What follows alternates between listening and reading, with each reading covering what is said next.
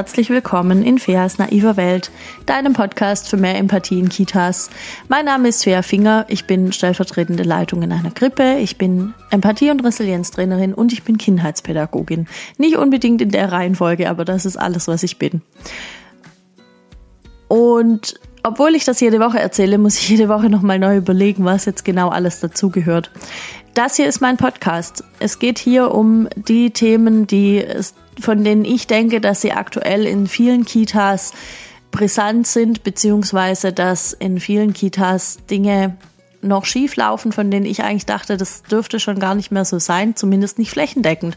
Und dann habe ich angefangen, mich mit Leuten zu unterhalten und habe festgestellt, ah, okay, diese Geschichten, die mir passieren, die passieren in Varianten, in Abstufungen, in noch krasseren Formen, anscheinend flächendeckend in Kitas in zumindest Deutschland. Ich weiß nicht, ob es ob man sagen kann im deutschsprachigen Raum, aber auf jeden Fall in Deutschland.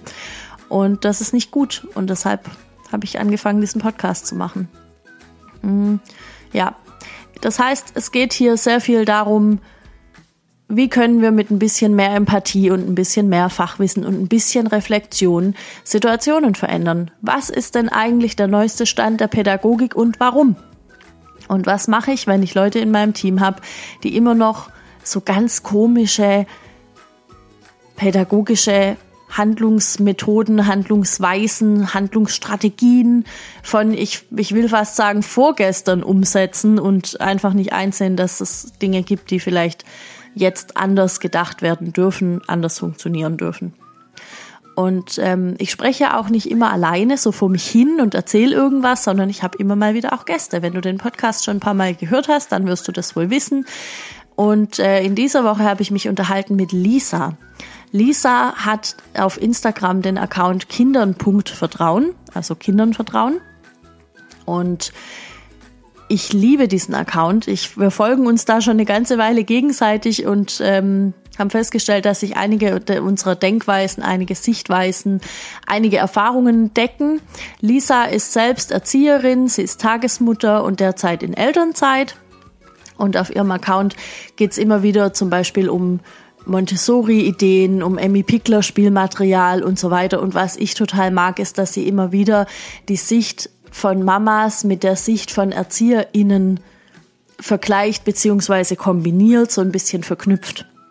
Und unter anderem deswegen habe ich sie zu mir in den Podcast eingeladen. Und während ich jetzt die Folge bearbeitet habe, ist mir aufgefallen, wir waren so in unserem Thema, weil wir eben wussten, über was wir sprechen wollen, dass ich nicht richtig eingeführt habe, um was es eigentlich geht.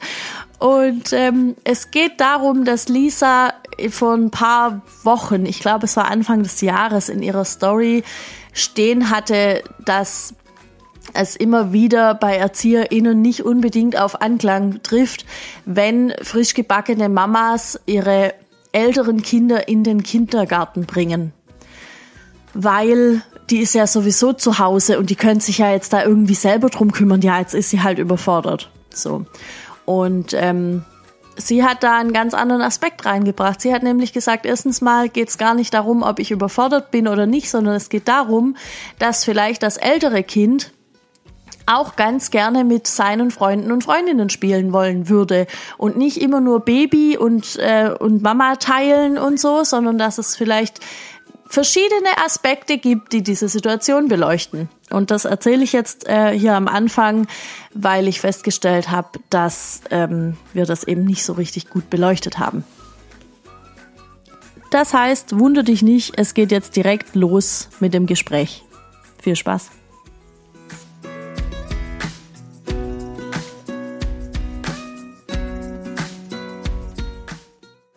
Ja, Lisa, wir haben uns ja, oder beziehungsweise wir folgen uns ja schon eine ganze Weile auf Instagram irgendwie gegenseitig und ich verfolge ja immer auch deine Stories, weil ich die so cool finde, da ist so mega viel ähm, Input einfach auch drin. Und dann hattest du an dem einen Tag drin stehen, du hast deine Tochter zu den Großeltern gebracht und ähm, dann stand da irgendwie noch, dass es auch gar nicht so einfach ist für Mamas, wenn man eben gerade auch ein, ein, neues Baby zu Hause hat, dann zu sagen, aber ich nehme das jetzt in Anspruch, ich hole mir Hilfe, ich gebe das große Kind ähm, in eine Betreuung, ob das jetzt zu Oma und Opa ist oder in die Kita, ist ja egal. Und dann habe ich dir ja geschrieben und wir sind da so ein bisschen drauf gekommen, äh, dass es ja nicht nur darum geht, sondern auch noch darum, dass es ja für das große Kind vielleicht auch voll schön ist, wenn es einfach mal mit anderen Kindern spielen kann und nicht immer nur mit Mama und dem Baby quasi zu Hause. Ja, ähm, ich hatte das damals gepostet, so mit dem Gedanken, dass viele Mamas sich da, glaube ich, äh, ja, fast für schämen, dass sie ihre Kinder, wenn sie äh, zu Hause sind mit dem Baby, trotzdem woanders zur Betreuung hingeben, sei das jetzt zu den Großeltern oder vielleicht auch äh, in die Krippe und wollte einfach sagen, dass es äh, auch schön ist für die Kinder oder auch für einen selber und auch für alles eigentlich, wenn ähm, man sich Unterstützung holt und dass das auch ähm, in Ordnung ist, das zu machen. Und jetzt können wir ja noch dazu sagen, dein kleines Kind ist ja auch quasi gerade erst geboren vor ein paar Wochen, ne? Ja, genau. Also wo, wo wir darüber geschrieben hatten, war es ja noch, noch früher. Wie hast du für dich selber jetzt diesen Switch gemacht? Bin ich jetzt einfach mal ganz frech neugierig, zu sagen, aber ich darf das. Ich darf mir diese Hilfe holen. Ähm, wie, wie hast du das gemacht oder hattest du das gar nicht, den Gedanken, dass das voll blöd ist? Ähm, also ich kenne definitiv den Gedanken, dass das voll blöd ist. Und äh, ja, Gott sei Dank gibt es halt ähm, inzwischen tolle Bücher, in denen halt dann auch so Sachen stehen, wie ja, es braucht ein Dorf, um ein Kind zu erziehen.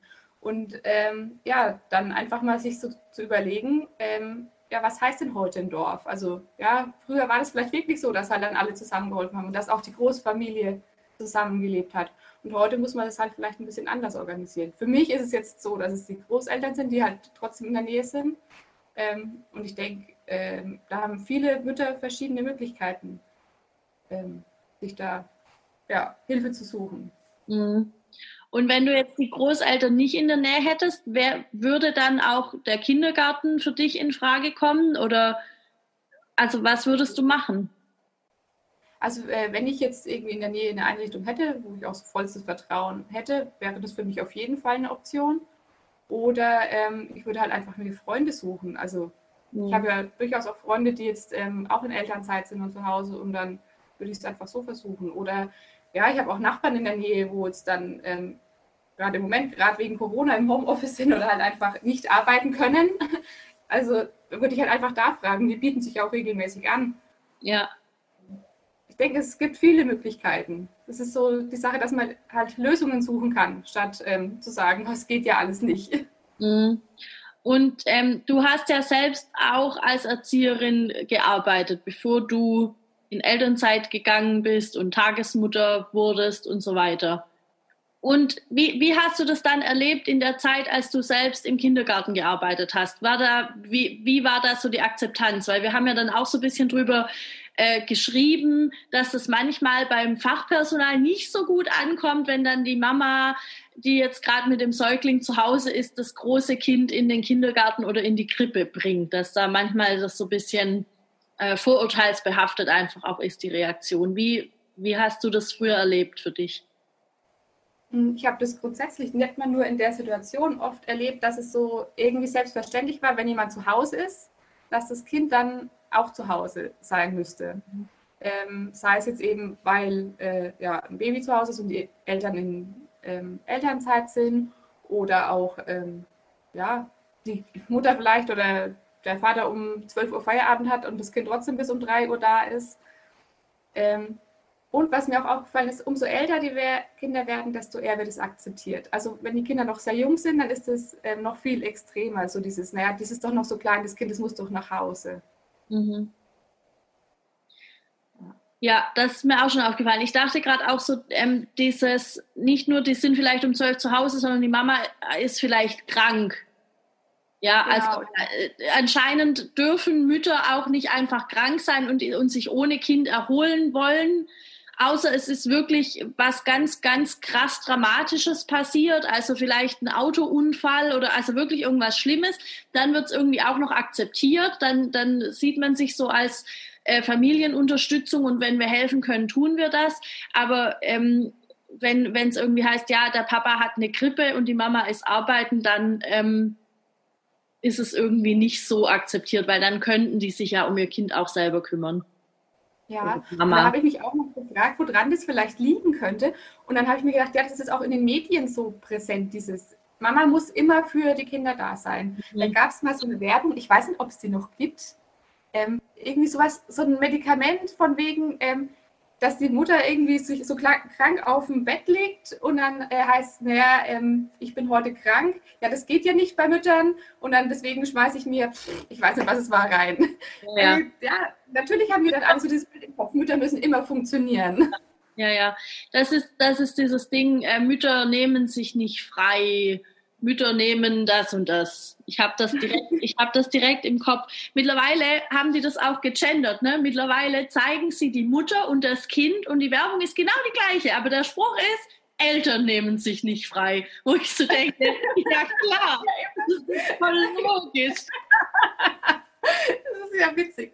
Ja, keine Ahnung, ich wusste gar nicht, ob es die Werbung noch gibt. Ich gucke so selten Fernsehen. Das ist mir so im Kopf gegangen. Ja, natürlich glauben immer alle, ähm, dass ja. dass das Kind immer bei Mama sein muss. Es ist ja wirklich noch präsent so in allen Köpfen. Ich hatte dann, wo ich diese Story bei dir gesehen habe, dann, dann hatte ich auch direkt äh, Kolleginnen im Kopf, die, die eben genau das auch immer so ein bisschen sagen. Ne? So dieses, ja, aber jetzt äh, haben die doch das Kind zu Hause und äh, das muss jetzt nicht mal sein, dass die, dass die das doof finden, weil die ähm, weil die finden, die, die Mama kümmert sich nicht richtig oder die ist, also habe ich auch schon gehört, ja, die sind jetzt halt überfordert. Ja, hätte man besser halt kein zweites Kind bekommen, wenn man jetzt da überfordert ist damit und das Große dann abschieben muss.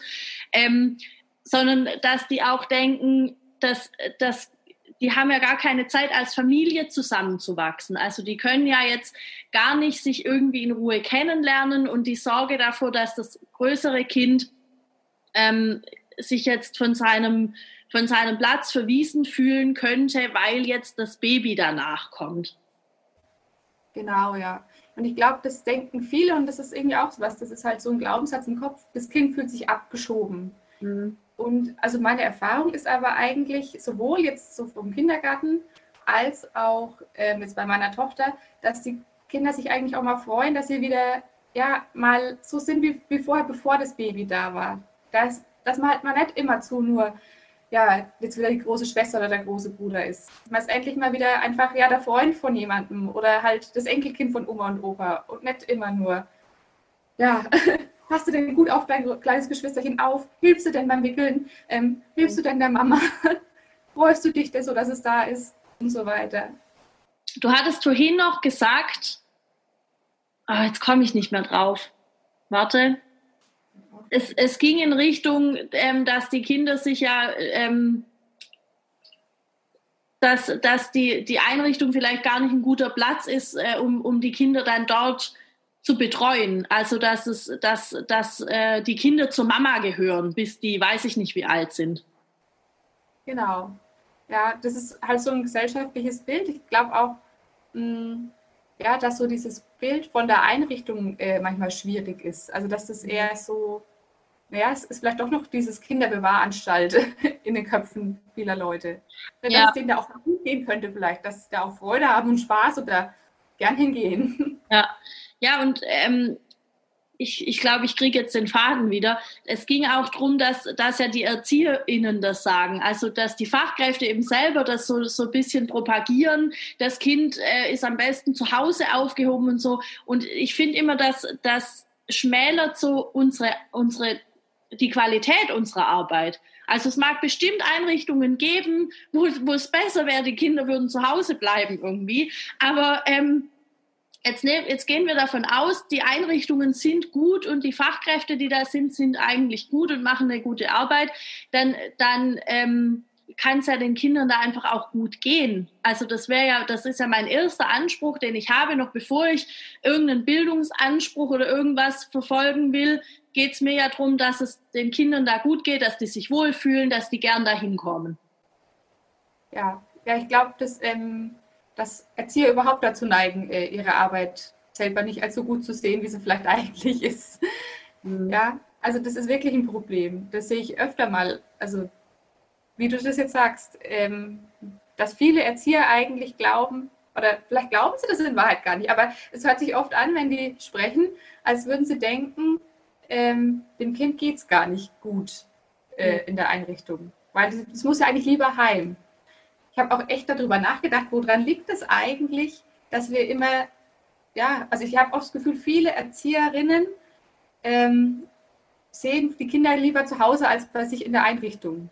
Vielleicht ist es auch einfach so, dass man das gern hat, dass vielleicht ein paar weniger Kinder in der Gruppe da sind. Aber dann wäre irgendwie die Frage, ist dann immer die Lösung, dass das Kind nach Hause geht? Kann man vielleicht dann irgendwie in der Einrichtung was ändern? Bräuchte man einfach mehr Personal? Weiß nicht, es ist schwierig. Woran liegt es? Warum sagen, man, hast du das Gefühl auch, dass viele Erzieher immer gerne hätten, dass die Kinder möglichst viel zu Hause sind und immer erleichtert sind, weil sie früher abgeholt werden oder so? Ja, voll. Also das Gefühl habe ich tatsächlich auch und auch dieser Aspekt, dass gerade Erzieherinnen, also ich möchte jetzt auch ganz bewusst von der weiblichen Form sprechen, weil ich nicht so viele Erzieher kenne und ich würde jetzt auch einfach unterstellen, die haben das Problem vielleicht dann gar nicht so, dass Erzieherinnen ganz oft gar nicht wissen, was sie für eine gute Arbeit leisten. Und ich weiß nicht, ob das, ob das so ein Frauending ist. Also ähm, wenn man sich da so ein bisschen einliest in manche Themen, dann, dann ähm, wird man ja schnell irgendwie drauf stoßen, dass, dass Frauen generell auch nicht so ähm, nicht so selbstbewusst zum Beispiel in, in äh, Gehaltsverhandlungen gehen, ja, sondern die sind immer eher so, oh ja, weiß ich jetzt nicht, ob ich das schon verlangen kann und hm, ja, lieber mache ich noch ein Praktikum irgendwie obendrauf, bevor ich jetzt hier so tue, als könnte ich was und nachher kann ich es gar nicht. Und ich weiß nicht, ob sich das nicht auch unter den Erzieherinnen so ein bisschen durchzieht, dass, dass äh, eben immer gesagt wird, ja, Wertschätzung und wir können ja aber mehr. Und ähm, Gleichzeitig sind sie sich aber gar nicht sicher, ob sie es können. Also Einzelne vielleicht, aber so in der Masse gehen die unter irgendwie. Und ähm, ich glaube, das fängt jetzt erst an, dass sich das so ein bisschen dreht. Und kurz ähm, jetzt auch über Corona und die Pandemie und so kam kurz das so ein bisschen mehr ins Bewusstsein, dachte ich, ähm, was da alles geleistet wird, was da an, äh, aufgefangen wird auch an, an, an Gefühlen vielleicht von Kindern und so. Aber ich glaube, dass das viele Erzieherinnen selbst noch gar nicht so begriffen haben.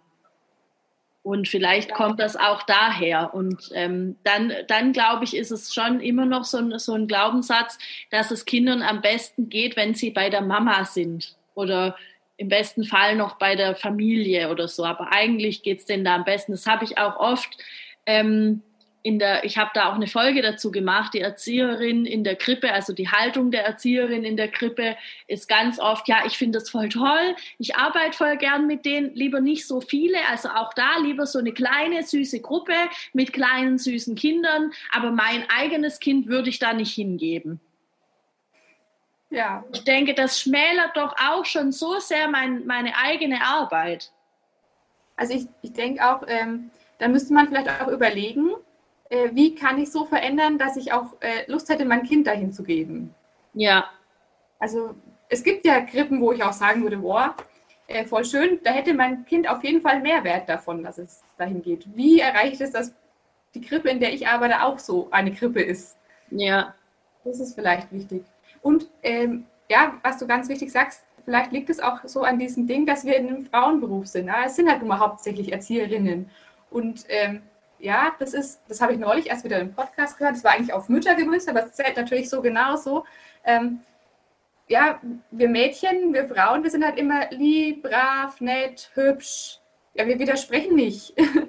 Vielleicht sollten wir mal widersprechen. Vielleicht sollten wir mal sagen, hey, ich kriege das nicht hin, alleine mit zwölf Kindern, wenn meine Kollegin Urlaub hat. Das geht nicht, das ist bescheuert. Das hilft niemandem. Das ist nicht schön für die Kinder und nicht schön für mich. Und äh, irgendwann auch nicht schön für unsere Gesellschaft, weil äh, die werden ja irgendwann älter und hatten äh, vielleicht nicht so schön dann in der Kindheit, weil äh, ja, jeder ja. meint, es ist in Ordnung, uns so hängen zu lassen. Ja. Ja. Ja, ich glaube auch, dass es, dass es irgendwie damit zu tun hat und dass sich da viele gar nicht drüber bewusst sind. Also auch dieses, wie viel kann ich denn fordern? Ja, also auch wenn es irgendwie um, um, keine Ahnung, wenn es darum geht, äh, in, in einen Streik mit einzutreten oder so, ja, wenn dann die Gewerkschaft aufruft, wir gehen jetzt alle streiken, wie oft man dann einfach auch hört, oh, aber ja, aber uns geht's ja hier ganz gut und ne, also da muss wirklich schon richtig was im Argen sein. Und auch dann wirst du irgendwelche Eulen haben, die dann sagen, ja, aber bevor es noch schlimmer wird, gehe ich da lieber nicht mit, ja, also das ist halt, ich weiß nicht, das sind so, so tiefe strukturelle Dinge einfach auch, in denen wir da alle irgendwie aufgewachsen sind, glaube ich, dass, dass das noch äh, dauern wird, bis das ankommt. Und was ich auch immer denke, jetzt nochmal zurück zu, zu der, ich, ich spreche jetzt einfach mal von der Mama, die ihr Kind in die Kita bringt, ähm, obwohl sie vielleicht einen freien Tag zu Hause hat oder so, ja. Und dann weiß die Brigitte, die Frau Müller-Meyer-Schmidt hat eigentlich heute ihren freien Tag und die bringt jetzt die Sophia aber trotzdem in den Kindergarten. Ähm, und dann geht's direkt los. Ja, warum bringt die die jetzt? Und dann hat sie sie womöglich noch nicht rechtzeitig gebracht. Und dann ist schon nicht recht, dass sie die nicht rechtzeitig gebracht hat. Aber es ist auch eigentlich nicht recht, dass sie sie überhaupt bringt. Weil die könnte ja. Und dann denke ich so, aber, wir, aber die meisten waren doch vielleicht schon in so einer Situation, dass sie selbst mh, mm, irgendwie zu Hause was zu tun hatten oder vielleicht einfach einen Tag Pause gebraucht hätten. Ja, und dann ist es so wichtig, dass die Mama auch mal einen Tag Pause hat, um danach dann wieder Nerven zu haben für das Kind und danach halt vielleicht auch wieder gut gelaunt ähm, mit dem Kind spielen zu können und nicht irgendwie äh, ja den ganzen Tag, oh ja, jetzt muss ich das im Haushalt noch nebenher und eigentlich hätte ich ja gerne mit meiner Freundin telefoniert, aber das kann ich jetzt schon wieder nicht, weil äh, ich habe den ganzen Tag das Kind zu Hause. Das ist doch schön, wenn man sagt, ey, das Kind hat jetzt mal ein paar schöne Stunden in der Krippe oder im Kindergarten. Danach kommt es heim und dann habe ich auch wirklich Zeit und Lust und ähm, Nerven wieder. Ja, ja, das denke ich halt auch. Ähm, und ich, ich finde immer so schwierig, wenn, wenn dann da gleich so, so Beurteilungen stattfinden von, ja, die ist halt überfordert ja, die Frau Müller-Meyer-Schmidt, die muss jetzt ihr Kind bringen, weil die ist überfordert mit der, ist ja auch klar so wie die abgeht, ja, ja, wenn man halt sein Kind auch so verwöhnt. Also das, da hängt ja so ein ganzer Rattenschwanz immer gleich mit dran. Ich weiß nicht, ob das in deinem Kopf immer auch gleich so losrattert. Bei mir, ich, ich bin da sofort in so Situationen, wo ich Leute dann solche Dinge sagen höre und ich denke so, wo kommt das denn bitte her? Dass wir alle immer glauben, wir könnten die Lebenssituationen von Menschen beurteilen, mit denen wir gar nicht zusammenleben. Wir kennen die Familien nicht. Wir kennen die in unserem Kontext, aber nicht, was da noch, was die noch alles haben, was die noch alles leisten. Eben. Und außerdem wird oft so, so Quatschsätze gesagt wie, ja, früher haben das die Mütter auch geschafft. Ja, früher okay. ging das auch alleine. Früher gab es auch keine Grippe. Ich habe mal aus Spaß äh, meinen Opa gefragt, der ähm, eben ja noch im Krieg aufgewachsen ist am Anfang und dann war halt ähm, mein Uropa, der ist im Krieg gefallen und dann war der, die Mutter ja alleine mit drei Kindern. Sag ich, sag mal, Opa, wie hat die das denn gemacht? so alleine. Und sagt der Opa, ey, also die waren nicht alleine. nie waren Mütter alleine. Das gab es nie. Das ist irgendwie ein Gerücht oder so eine Fehlannahme, die so schwebt, dass Mütter früher das ganz alleine geschafft hätten. Nee, haben sie nie. Gab es nicht. Und dann hat er gesagt, ja, es gab schon eine Frau, die war alleine, wirklich. Also die hat dann die Kinder, die sie hatte, wenn sie frühst gemolken hat, ähm, in Fässer gestellt, damit sie nichts anstellen konnte. Na gut, wenn das unser Anspruch ist, dass wir die Kinder in Fässer stellen, dann können wir das wieder anfangen, dass wir die Kinder zu Hause lassen. ich finde ich find das total gut. Weißt du, das ist doch jetzt mit Corona, wo, wo es dann auch hieß, wir müssen jetzt irgendwie die Gruppen so und so und jetzt können es, es müssen nicht nur Fachkräfte jetzt die Kinder betreuen. Wir können jetzt einfach auf die Straße gehen mit dem Kescher und uns da fünf einsammeln. Hauptsache es stirbt keiner am Ende. Ja, ist doch überragend. Das ist ein gutes Ding mit den Fässern. Ja, lass, lass mal hier ins Möbelhaus fahren, ein paar Fässer kaufen. Ich finde das die gute Idee. Alle halt mit Abstand, alle bleiben gesund.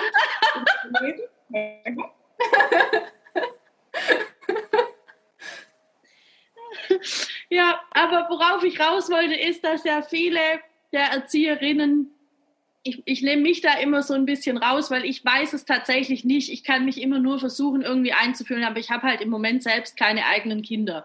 Ich kann nur irgendwie versuchen nachzufühlen, wie ist es wohl. Und ich denke, boah, ich glaube, ich wäre manchmal richtig genervt.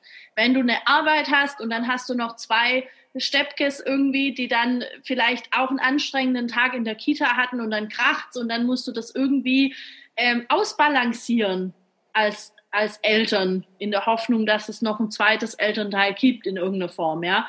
Ähm, und ich stelle mir das schon anstrengend vor und ich stelle mir schon vor, dass man manchmal vielleicht einen Tag Pause braucht oder den gerne irgendwie hätte. Und dann finde ich es voll legitim, wie du gesagt hast, zu sagen, ja, dann geht das Kind jetzt in den Kindergarten, hat da ein paar schöne Stunden und ich habe ein bisschen Zeit vielleicht für mich. Und dann ist aber die Realität ja ganz oft, dass Zeit für sich haben dann bedeutet, aber es muss noch Wäsche gewaschen werden und oh, da ist noch ein Fleck irgendwie auf dem Boden vom Frühstück und das mache ich auch noch mal schnell weg und so. Das ist ja dann wieder nicht Zeit haben für sich. Ich glaube, das ist sogar tatsächlich schon allein der Schritt, nur Zeit haben für sich als ähm, mal selber putzen. Das ist so der eine Schritt, das schon zu schaffen, ist schon ein Schritt. Und dann aber diesen Schritt zu schaffen, boah, ich nehme mir heute mal Zeit, ich gebe mein Kind mal in die Krippe, ähm, damit ich mal mit einer Freundin Kaffee trinken kann. Ähm, ja, das ist irgendwie glaube ich, gar nicht so einfach. Das erfordert komischerweise Mut. Wobei ich mich frage, warum eigentlich? Ne? Wieso ist es so? Warum haben wir Mütter? Ja, vielleicht ist es, wirkt es nicht lieb, brav und nett, wenn wir uns ins Café setzen und mit der Freundin quatschen, während das Kind woanders betreut wird. Ja, ich, ich glaube, es ist einfach nicht im Bewusstsein, dass das auch sein kann, eine, eine gute Mutter oder eine, eine gute sorgeberechtigte Person zu sein, bedeutet vielleicht auch manchmal solche Dinge zu machen, weil ich dann, wie du vorhin gesagt hast, eben wieder ähm, mich eben wieder mit der Energie und mit der Geduld kümmern kann, mit der ich das auch möchte. Und ich glaube, alle Leute, die sich irgendwann entschieden haben, Kinder zu bekommen, das, das unterstelle ich einfach, wollen das in einer möglichst guten Form. Ich glaube, dass die allerwenigsten denken, ja, und dann gebe ich das Kind in den Kindergarten, dann kümmern die sich darum und dann geht es in die Schule. Das ist sowieso eine Ganztagesschule, dann kümmern die sich darum und ich hole es einfach schlüsselfertig nach 18 Jahren wieder ab. Ich glaube, dass das die allerwenigsten sind, die so sich das denken. Ja, das glaube ich tatsächlich auch. Aber das ist doch genau das, was man so oft irgendwie hört. Also nicht mal im Kindergarten, kann ich nicht mal sagen von Kollegen, sondern ähm, gesellschaftlich oft so, wenn, wenn man so, ja, Leute sich so auf Festen, dieses typische Stammtisch-Unterhaltungsding. Mhm. Ja, heutzutage, ja, da gehen die Kinder ja von kleinst auf in die Krippe und danach gehen die in den Kindergarten äh, und dann in der Schule gehen sie in den Ganztag. Und ähm, es wird der Erziehungsauftrag aus der Familie rausgeholt und komplett ähm, ja, rausgegeben. Ähm, ich würde sagen, ja, das stimmt so nicht. Also es ist ja trotzdem noch wahnsinnig viel Zeit daheim. Klar gibt es ja die paar wenigen, aber ich habe immer das Gefühl, die werden so groß gepusht. Mhm. Und ich habe auch das Gefühl, ähm, dass dieses sein Kind in die Krippe tun oft gleichgesetzt wird mit, naja, ich äh, lasse mein Kind woanders großziehen also es ist irgendwie so im Kindergarten, ja, das ist eher komisch, wenn man das sein Kind nicht hintut. Aber Krippe, das ist so, oh Gott, wie kannst du so den Erziehungsauftrag so abgeben? Ja. Ja, und ähm, ich glaube, dass oft auch Eltern sich gegenseitig irgendwie ein schlechtes Gewissen machen. Also so, so dieses, wie du gibst dein Kind jetzt schon in die Krippe, ähm, steht dann gegen, was, euer Kind ist noch nicht in der Krippe, wie soll es denn dann das und das und das lernen? Statt einfach zu sagen, vielleicht darf bitte jede Familie für sich schauen, was in das eigene Lebenskonzept passt. Was vielleicht, im, also mein Traum wäre ja immer, ähm, schauen zu können, was passt zum Kind. Also wir wissen ja nicht, was da rauskommen wird. Vielleicht kommt da ein Kind raus, das wirklich gerne in die Krippe will, äh, oder vielleicht kommt ein Kind raus, das, das erst in den Kindergarten gehen möchte aus irgendwelchen Gründen. Ja, also man, man erkennt das ja einfach auch so ein bisschen. Und ähm, oder was heißt ich, vielleicht, dass man sagen könnte, ich gebe mein Kind halbtags dahin und schau mal, und wenn ich dann das Gefühl habe, es würde gerne länger gehen, dann darf es auch länger. Also ähm, das, das wäre immer so mein Traum. Das funktioniert nicht richtig wegen den Plätzen und so weiter, ist mir schon klar. Aber es funktioniert halt auch nicht, weil ständig Leute von außen irgendwie ihren Senf dazugeben. Und ich finde das in, unterhalb, also innerhalb von Eltern finde ich das schon schlimm. Aber noch schlimmer finde ich eigentlich, wenn Fachpersonal anfängt, darüber zu urteilen, warum jetzt Eltern ihr Kind in den Kindergarten geben oder in die Krippe obwohl die ja offensichtlich noch gar nicht so weit sind. Der Mama fällt das ja so schwer. Ja, vielleicht holen wir dann lieber den Papa in die Eingewöhnung, weil dann klappt das viel besser, weil der klammert nicht so. Solche Sachen. Also da werden irgendwie so Urteile gefällt über andere Menschen und da, das fällt mir zunehmend schwerer. Mir ist das bis vor ein paar Jahren gar nicht so sehr aufgefallen. Und je mehr ich irgendwie drüber nachdenke, umso schlimmer finde ich es. Ja, das stimmt. Und ich finde halt irgendwie, ja, dass Mütter so untereinander sind, das ist fürchterlich schade und da muss sich was ändern. Ähm, der Punkt ist, wenn ich jetzt dann in eine Einrichtung gehe, das ist ja eigentlich Fachpersonal, ja. Also eigentlich nennen wir uns ja pädagogische Fachkraft. Sollte man doch eigentlich meinen, dass da den Eltern so ein bisschen Professionalität entgegenkommt und eben nicht äh, dieses, naja, alltagswissenschaftliche, ja, ganz sicher ist das Kind daheim besser aufgehoben oder ach, die gluckt nur. Also es gibt ja beide Richtungen, genauso auch bei Erziehern. Ja, die Erzieher, die völlig äh, kämpfen für jedes Kind muss in die Krippe, die verkommen zu Hause und es gibt die Erzieher, die komischerweise in der Krippe arbeiten, aber trotzdem Überzeugung sind, ähm, da haben die Kinder eigentlich nichts verloren. Ähm, ja, es wäre einfach schon wichtig, dass, dass Eltern da auch Fachpersonal treffen, das ähm, ja, professionell mit ihnen zusammen darüber redet, ähm, was braucht ihr eigentlich? Mhm. Was braucht euer Kind? Was braucht ihr als Familie? Ja. Dass sie auch eine Entscheidung für sich treffen können und nicht so eine Entscheidung im Außen. Ja. Dass, dass da einfach nicht, also es kann ja tatsächlich sein, es kommt eine Familie, wo ich irgendwann das Gefühl habe, eigentlich, eigentlich wollen die das noch gar nicht. Eigentlich ist es noch zu früh, aus irgendwelchen Gründen, ja. Und dann bräuchte ich die Skills, dann mit den Eltern eine Lösung zu erarbeiten. Aber ich glaube, dass ganz oft das halt nicht stattfindet. Also da, dafür, dafür sind wir nicht, nicht genug ausgebildet oder vielleicht Einzelne. Keine Ahnung, kann sein, irgendjemand hat noch äh, irgendeine Zusatzqualifikation gemacht und kann dann solche Gespräche führen. Aber ich glaube, ganz oft können wir das nicht. Und dann, dann schwingt ja auch gleich noch so eine Unsicherheit mit und so eine, wieder diese, diese Vorverurteilung und so. Also im, im Grunde auf der einen Seite wird der Eltern abgesprochen, dass sie wissen, was das Beste ist, und auf der anderen Seite wird es aber erwartet, dass sie wissen, was das Beste ist. Und das soll aber dann bitte auch das sein, was ich in meinem Kopf habe, was es ist. Ja, und eigentlich, ähm, ja, das, ich, eigentlich haben wir das doch alle gelernt. Im Prinzip haben wir alle gelernt, dass unser Job ist, ähm, Familien zu begleiten und dass wir bitte empathisch auf Kinder und eigentlich auch auf Eltern eingehen können. Ich habe manchmal das Gefühl, ähm, dass das irgendwie, oder es ging mir auch selber immer lang so, es ist mir total leicht gefallen, empathisch noch ähm, auf die Kinder einzugehen. Mhm. Ähm, aber dann halt auf die Eltern, das ist irgendwie, das geht ganz schnell unter. Und vielleicht soll, sollte man sich da auch öfter mal so Gedanken darüber machen, ja, was brauchen eigentlich die Eltern? Oder wie geht es vielleicht gerade den Eltern? Wie kann ich die begleiten? Mhm. Die brauchen das ja genauso. Also ich glaube schon, dass wir eigentlich die Skills an der Hand haben, ähm, aber es halt vielleicht auch übertragen müssten. Wir haben die Skills für die Kinder, dass man die mehr auch auf die Eltern mhm. transferieren könnte. Und ich, ich finde es halt auch schwierig, wenn ich schon so ein, so ein Negativbild von, von Eltern im Kopf habe oder jetzt von einem Elternpaar, dann mit dem Kind so umzugehen, dass es, dass es nicht irgendwie auch mit rauskommt. Hm, ja, äh, dass, dass das Kind quasi so das mitbekommt, dass man eigentlich so ein genervt von seinen Eltern ist. Genau. Ja. Weil ich glaube schon, dass, dass Kinder, das sage ich auch im Podcast immer wieder, Kinder kriegen ja viel mehr mit, wie das, was wir, was wir sagen. Also die, ja. die lesen ja ganz viel an, an unserer äh, Körperhaltung und an, an irgendwelchen was weiß ich, wenn halt irgendwie so, so, so eine komische Atmosphäre im Raum ist oder so, da lesen die ja unheimlich viel rein oder raus, je nachdem.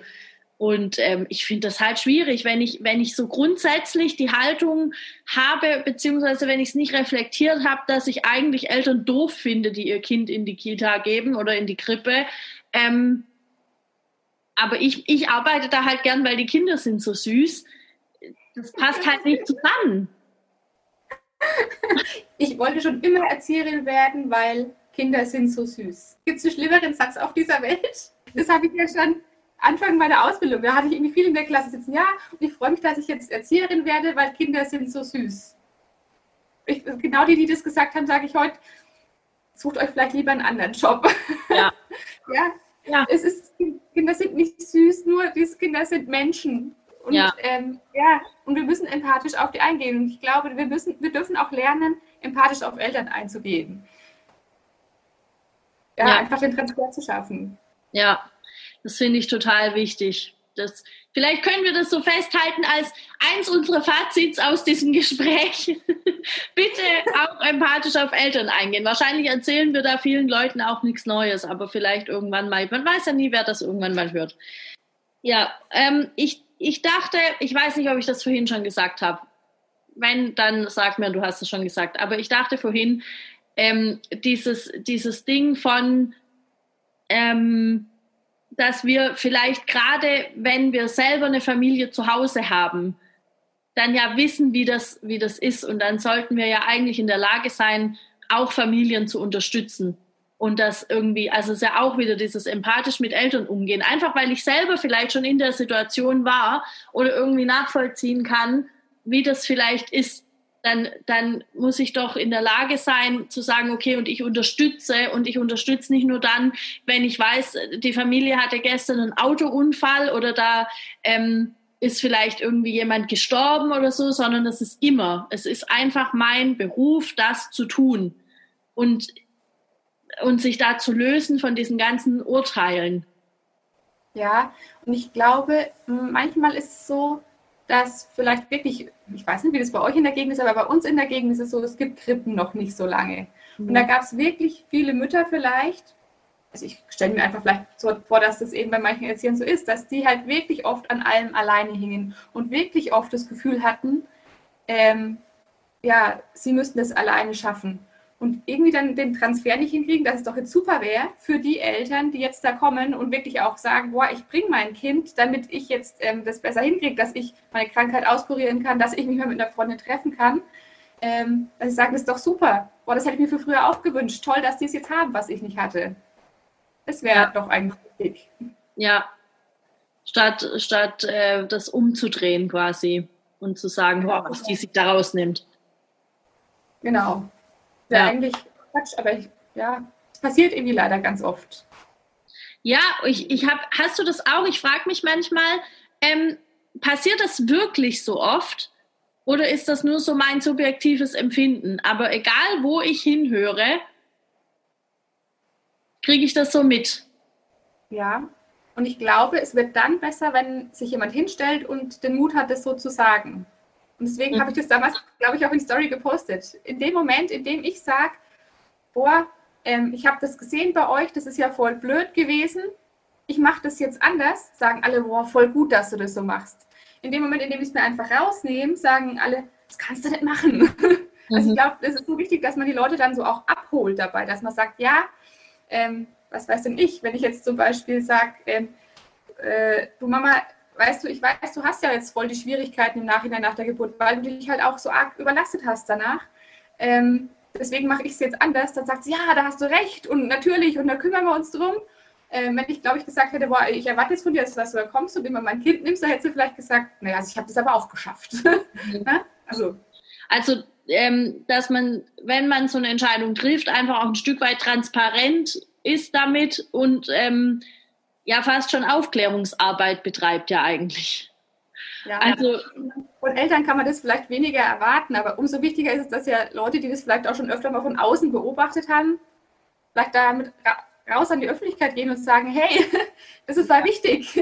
Ja, das hatte ich auch. Ich habe da mit, mit Anja Kanzler, ich weiß nicht, ob du es gesehen hast, ähm, einen Kita-Talk aufgenommen. Das ist ihr YouTube-Format, wo es darum ging, ähm, Eltern in der Pandemie. Weil da habe ich auch ganz oft gehört, öh, die könnten doch ihr Kind mal noch zu Hause lassen. Da muss das jetzt sein und so. Und ich verstehe das auf der einen Seite, weil eben Fachkräfte natürlich auch Sorge haben, sich da irgendwie anzustecken. Wir haben alle keinen Bock, wir wollen das alle nicht kriegen. Wir wollen auch bitte alle, dass das schnell vorbeigeht. Und ähm, dann hätten wir gerne, dass eben so viele Kinder wie möglich zu Hause bleiben, um irgendwelche Vermischungen zu verhindern und Ansteckungsgefahr zu vermeiden und so weiter. Und ähm, dann habe ich eben mit Anja da auch drüber gesprochen, dass es ja aber ganz verschiedene Gründe haben kann, warum Eltern jetzt denken, es wäre gut, ihr Kind in die Kita zu bringen. Und ich glaube, die wenigsten auch da ähm, glauben, ja, dann habe ich zu Hause irgendwie ein schönes Leben, wenn mein Kind halt in die Kita geht, sondern ich glaube, für viele ist wirklich dieses Homeoffice anstrengend. Vielleicht gibt's auch Leute, die sind, ähm, die werden langsam depressiv oder die sind vielleicht zu Hause, haben da irgendwie Existenzängste und die wollen ihr Kind auch vielleicht ein Stück weit davor schützen. Und das wissen wir aber nicht, weil ich glaube, die wenigsten Eltern werden kommen und sagen, übrigens, ähm, unser Haus ist abgebrannt während Corona und wir haben alle unseren Job verloren und mein Mann ist jetzt depressiv oder meine Frau ähm, oder mein jeweiliger Partner, es können ja auch gleichgeschlechtliche Paare einfach sein, ja, also je nachdem. Äh, und deshalb wäre es uns recht, das Kind kommt jetzt mal in die Kita. Ich glaube, das werden die wenigsten Familien machen. Ja. Ähm, Da stecken jetzt gerade so viele Sachen drin. Ja, ich fand, sorry. das Video damals total gut. Ähm, ja, eben auch, weil du das gesagt hast, dass, äh, dass Familien eben zu Hause auch Aufgaben haben und es brauchen. Das ist so das eine eben, ja, äh, die brauchen Unterstützung. Äh, und wenn die einfach plötzlich wegbricht, ist es total blöd. Und vor allen Dingen auch so, was ich glaube für Eltern, was extrem schwer ist, dass das so wenig abschätzbar ist. Also man könnte ja einfach nach Lösungen suchen, die langfristig helfen, aber das kannst du ja irgendwie nicht, weil du nicht weißt, ob es nicht übermorgen eigentlich alles wieder gut wäre. Also natürlich könntest du sagen, gut, dann äh, fahr jetzt halt im Job mit ein paar Stunden runter, weil ähm, das wird jetzt eine Zeit lang so sein. Aber du weißt ja gar nicht, wie lange das ist, ob sich jetzt dieser Aufstand, äh, neuen Arbeitsvertrag und was weiß ich, ob sich das lohnt. Das ist so das eine. Da habe ich dann gerade noch gedacht. Dann steckt so dieses Ding drin, ähm, ja, dass, dass die ähm, das Personal im Kindergarten gerne hätte, dass die Kinder zu Hause sind. Das ist das, was ich vorhin schon gesagt habe. Das ähm, glaube ich, das haben wir oft. Und ich habe so jetzt ähm, so im Austausch mit Kollegen, die ja gerade noch arbeiten, ich bin ja in Elternzeit, so mitbekommen, dass als dann viele Kinder zu Hause waren und diese Notbetreuung war, die gesagt haben, boah, ey Lisa, du glaubst nicht, wie das Arbeiten ist, jetzt äh, mit so wenigen Kindern. Das ist ja so schön. Und vielleicht ist da auch neben diesem, ja, ich habe auch wirklich Angst, dass ich mich anstecke, auch so dieses, boah, ich habe jetzt endlich mal so arbeiten können, wie ich gerne arbeiten möchte, mit wenigen Kindern, kleine Gruppen. Ich konnte wirklich mal gut auf die Kinder eingehen. Mhm. Ja, wenn es wieder alle ihre Kinder bringen, warum auch immer, ja, dann, dann geht mir das verloren. Vielleicht ähm, könnte man da einfach aus der Pandemie auch so ein bisschen mitnehmen, ähm, ja, wir müssen mehr dafür kämpfen und mehr dafür aufstehen, dass wirklich so eine Arbeit auch mehr möglich ist. Weil, ähm, ja, ich glaube, so das, was was man oft glaubt, wie Kindergarten ist, das hört sich ja immer noch recht romantisch an. Ja, also so dieses, na, eine Krippe mit zwölf Kindern, da sind drei, drei Leute drinnen, wie auch immer, ähm, meistens zwei Vollzeit, eine Teilzeitkraft, was ja schon eigentlich eine Luxussituation ist. Ja, aber was vergessen wird, naja, ähm, man hat eine 39-Stunden-Woche als Vollzeitkraft, aber die Krippenwoche hat halt nur mal 45 Stunden. Sind bei uns, glaube ich, noch wenig. Ich glaube, woanders sind es viel mehr. Das ist einfach nicht abdeckbar. Und dafür müssen wir aufstehen ähm, und müssen den Mut haben zu sagen, hey, so, wir müssten anders arbeiten können. Und nicht dann das auf die Eltern zu schieben. Also das ist ja eine total komische Sache. Also wir, wir sagen nicht, ähm, boah, wir brauchen mehr Personalstunden, dass wir so arbeiten können, sondern wir sagen, nee, wir wollen so arbeiten, ähm, also müssen die Kinder nach Hause gehen. Das ist ja eigentlich blöd. Ja, das finde ich ja. einen total wichtigen Aspekt. Ich glaube, das habe ich so noch nie gedacht tatsächlich. Danke. Ähm, dass, dass es einfach auch davon kommen könnte, dass Leute gerne hochwertiger arbeiten wollen würden und es nicht geht, weil eben Rahmenbedingungen scheiße sind. Ja, und jetzt haben wir endlich mal gesehen, wie es auch sein könnte, weil ja. halt mal viele Kinder zu Hause waren. Ja, ja. Das ist, das ist eigentlich ist das ein krasser Gedanke ich finde das echt herausfordernd. Und jetzt auch gerade unter jungen Kolleginnen kriege ich immer wieder mit, dass die diese, diese Vorurteile von den Älteren schon so ein bisschen annehmen und, und dieses, das ist halt so unreflektiert. Ich mag das nicht. Dieses, das ist das Gleiche wie, ähm, wie zu sagen, ja, ich möchte arbeiten, weil die sind so süß. Oder ne, ich möchte, ich, ich, ich möchte gerne ähm, in, in der, im Kindergarten arbeiten, weil dann habe ich irgendwie einen leichten Job und kann mir den ganzen Tag die Beine bräunen im Sommer, sowas, ja. Das, das sind einfach Aussagen, die ja immer noch fallen und das ist halt, das ist halt voll, weiß auch nicht, ich finde ich find kein, kein geeignetes, böses Wort dafür, wie ich das finde. ich bin auch kein, aber ich stimme dir zu. ja, es ist wirklich ganz oft so, dieses, ähm, ja, ich möchte eigentlich, und es geht auch ganz oft um ein selbst. Also ich habe auch so dieses, ähm, ja, mir geht es ja gar nicht so schlecht jetzt in meinem Job oder so. Es geht auch nicht um mich, es geht um die Kinder. Es geht auch darum, dass ich aufstehe, um zu sagen, ich muss bessere Bedingungen für die Kinder zu schaffen und nicht für mich. Ich, ja, ja das ist so, ja, auch wichtig, äh, weil wie soll ich gute Arbeit machen, wenn es mir nicht gut geht? Aber es geht ja im Kern darum, dass die Kinder im Mittelpunkt stehen, dass die Kinder eine gute Betreuung brauchen, dass Familien es brauchen, dass sie sich darauf verlassen können, dass es dem Kind in der Einrichtung gut geht. Das mhm. ist doch wichtig. Mhm. Und ich glaube, da müssen wir schon auch als ja, Fachkräfte mehr damit anfangen, statt über die Eltern zu lästern, die, die uns mit ins Boot holen und sagen, hey, passt mal auf, ähm, heute läuft das und das. Äh, könnt ihr uns irgendwie unterstützen und dann auf der anderen Seite auch Unterstützung anbieten. Mhm. Da müssen wir vielleicht wirklich dafür aufstehen ähm, und sagen, hey, wir brauchen Gesetze, die festlegen, dass jemand da ist. Und dass das Personal so gut aufgestellt ist, dass es möglich ist, auch ohne dass 25 andere einen Spagat machen, dass einer da sein kann, frühs ähm, für das Kind, das jetzt gerade eingewöhnt wird. Das muss einfach so sein. Da müssen ja. Gesetze dafür her. Und nicht irgendwie, naja, wir müssen das jetzt irgendwie im Dienstplan halt so regeln, weil, ähm, naja, dann muss halt der dafür dieses und der dafür jenes. Und der Spagat im Kopf aller ist so groß, dass eigentlich äh, schon gar kein Platz mehr für die Kinder da ist, weil man eigentlich nur mit Organisatorischen beschäftigt ist. Das ist doch Mist. Ja, ja, auf jeden Fall.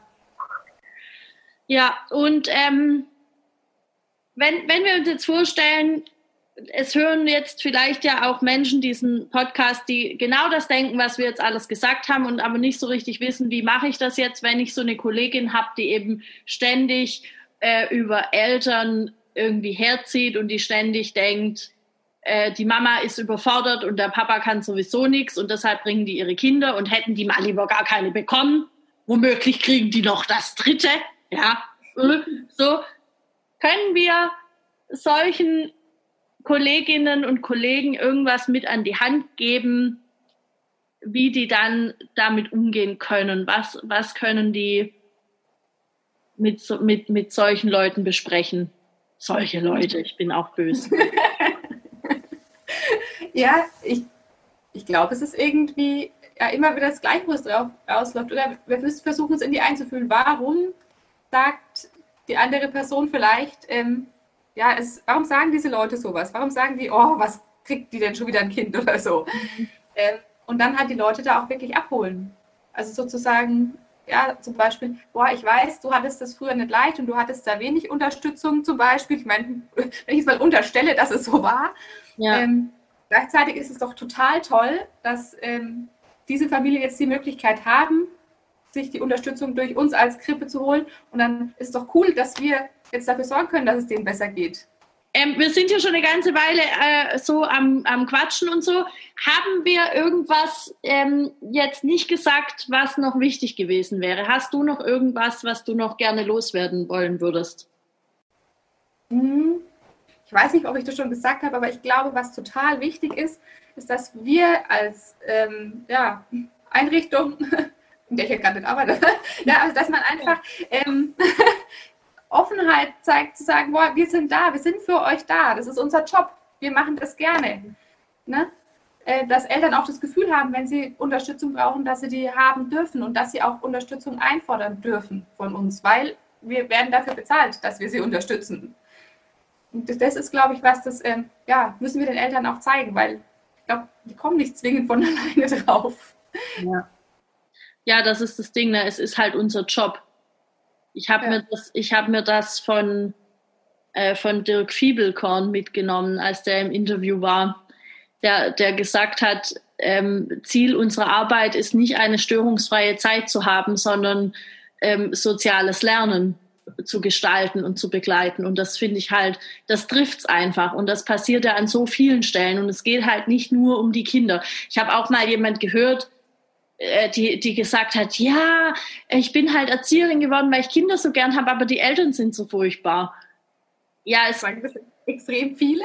Also das weiß ich nicht. Ich habe es Gott sei Dank bisher nur einmal gehört. Wenn es viele sagen, sagen mir es, dann muss ich eine Podcast-Folge darüber machen, weil ich finde das ganz gruselig. Es geht halt nicht. Du kannst nicht ohne die Eltern. Wenn du nicht generell mit Menschen, großen wie kleinen, arbeiten kannst, dann lass es einfach. Dann geh und verkauf Fahrräder oder sowas. Die freuen sich auch, wenn da kommt. Da muss auch mit Menschen. Ja, es ist überhaupt schwierig ohne Menschen. Also ich muss auch ehrlich sagen, ich hatte auch schon manchmal so Momente in meinem Leben, in denen ich dachte, oh, vielleicht hätte ich mir einen Job ohne Menschen suchen sollen. Äh, aber nee, ist nicht so. Äh, langfristig gesehen bin ich sehr gerne mit Menschen. Ja. Ja, ist, Menschen sind vielfältig und es ist nicht immer leicht, sich einzufühlen. Es ist, ähm, aber muss unser Anspruch sein also ich muss in meinem Privatleben muss ich nicht mich in jeden einfühlen können müssen, aber in meinem Job schon, da ist es meine Arbeit und da werde ich für bezahlt. Punkt aus Ende. Ja. Punkt aus Ende. Ich finde, das ist ein gutes, ein gutes Schlusswort. Schön, dass du da warst, Lisa. Hat mir viel Spaß gemacht. Vielleicht unterhalten wir uns noch mal zu einem anderen Thema. Vielleicht machen wir mal ein Insta Live. Klar, live. Sicher, also dass man auch sieht. ich freue mich auf jeden Fall auch wahnsinnig, dass ich da sein durfte in der naiven Welt. Dass man vielleicht auch mal naive Gedanken denken darf. ja, darf man hier. Darf ja alles denken und alles sagen.